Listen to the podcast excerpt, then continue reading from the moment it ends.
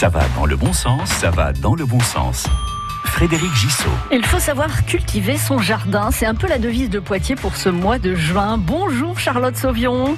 Bonjour. Vous êtes paysagiste à la direction des espaces verts de la ville de Poitiers. Nous allons justement découvrir à la fin de la semaine Poitiers par ses parcs et jardins avec trois sorties prévues ce week-end. On commence par le rendez-vous de samedi 14h au parc floral de la Roseraie.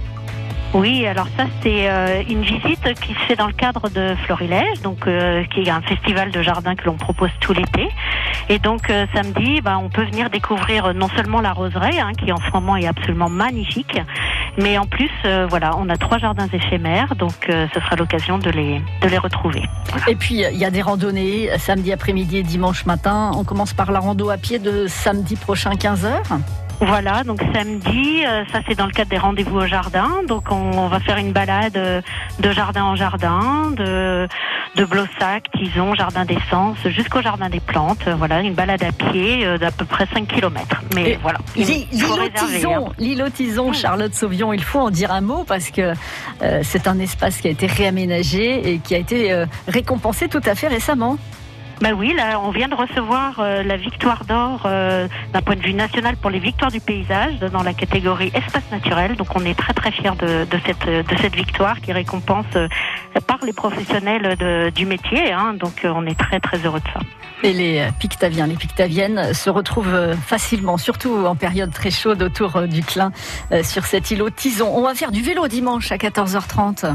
Absolument. Alors là, euh, effectivement, euh, le, vélo, c'est une grande balade. Alors on, commence au jardin des plantes, et puis après, bah, c'est un petit peu, on garde la surprise, mais on va aller jusqu'à la Villa Bloc. Donc euh, on a à peu près 8 km à, faire, en espérant qu'il fasse très beau. Mais pour tout ça, effectivement, il faut réserver, il hein, ne faut pas oublier. Et, vous retrouvez évidemment toutes les infos pour les réservations, les inscriptions sur la page de, de Ça va dans le bon sens. Un mot sur la Villa Jean-Richard Bloch, qui est un lieu de résidence pour les artistes, qui est un lieu euh, qui appartient maintenant à la ville de Poitiers, juste au-dessus du Clin. Et il y a des sentiers qui partent juste à côté de cette ville-là. Absolument, et la, vue est assez époustouflante en plus. Euh, voilà, donc ce sera l'occasion parce que c'est un espace qui n'est pas toujours euh, ouvert au public, donc ce sera rien pour les visiteurs de cette grande balade en vélo. on terminera avec un très beau panorama sur la sur la vallée du Clin.